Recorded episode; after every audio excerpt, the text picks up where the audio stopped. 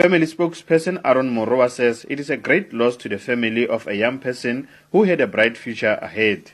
Moroa says his family is devastated following the shooting and killing of 35-year-old Thabo Moroa. His friend remains in intensive care at hospital after sustaining gunshot wounds to the stomach. The ANC sub-region and the family are now calling on the party's National Executive Committee to intervene before more people are killed.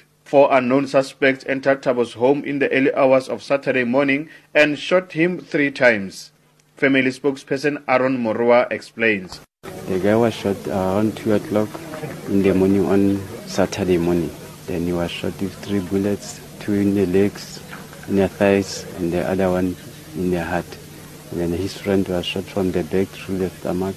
The criminals were three, the other one was a driver. All in all, there were four.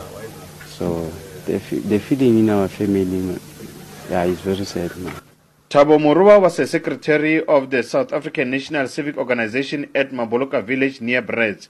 With the local government elections fast approaching, ANC members in the region fear for their lives. ANC sub-region convener Lawrence Maluleka had this to say. All meetings of the ANC, the BGMs, the, uh, the AGMs, the community meeting, the people but uh, that come in there with guns and pangas and then we, we have requested the, the leadership uh, to, uh, to issue a statement. Now, till today, nothing happened. That's why these people, uh, these people are continue doing these things. Police in the northwest say they are investigating a case of housebreaking with intent to commit murder, attempted murder, and murder. Spokesperson in the province, Colonel Sabata Mokgwabone, elaborates.